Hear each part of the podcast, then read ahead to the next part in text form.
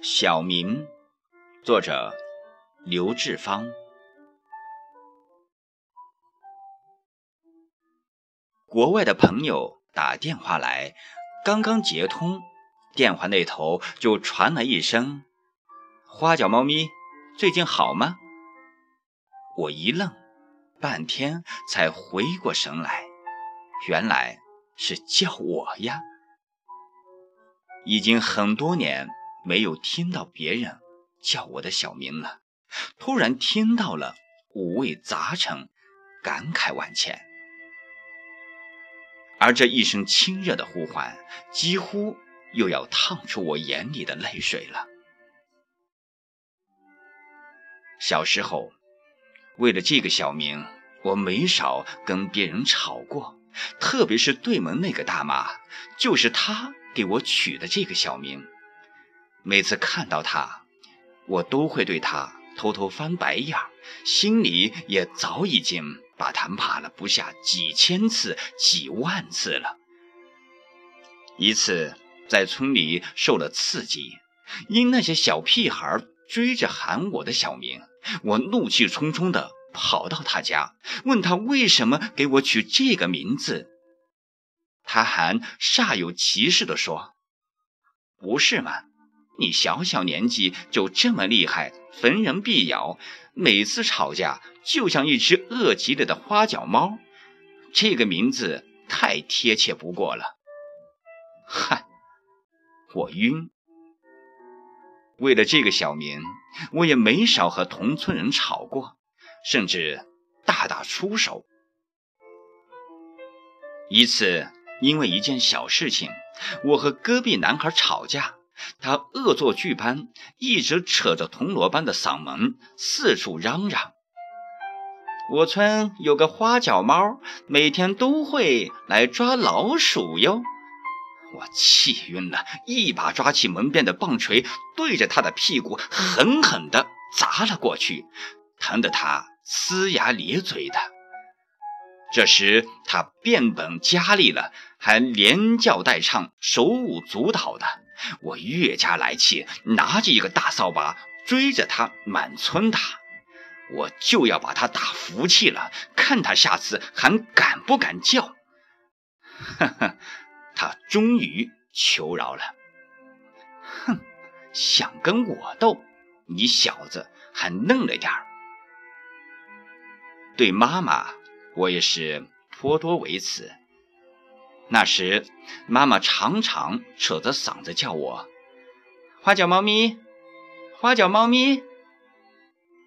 房前屋后如魔音，无处不在，弄得我羞愧不堪。我讨厌这个小名，俗气难听，但是没有办法，左邻右舍老老少少都是这样叫，我不能拿他们怎么样。只能忍气吞声的吟着，呜。小明被顺理成章的叫了若干年，一直到知道自己有个很不错的学名，于是对那个小名更嫌弃起来，一心巴巴的早日脱离苦海，不要再烙上那几个字。终于有一天。妈妈到学校给我送菜，正好是下课时间，同学们都在操场上玩，乱糟糟的。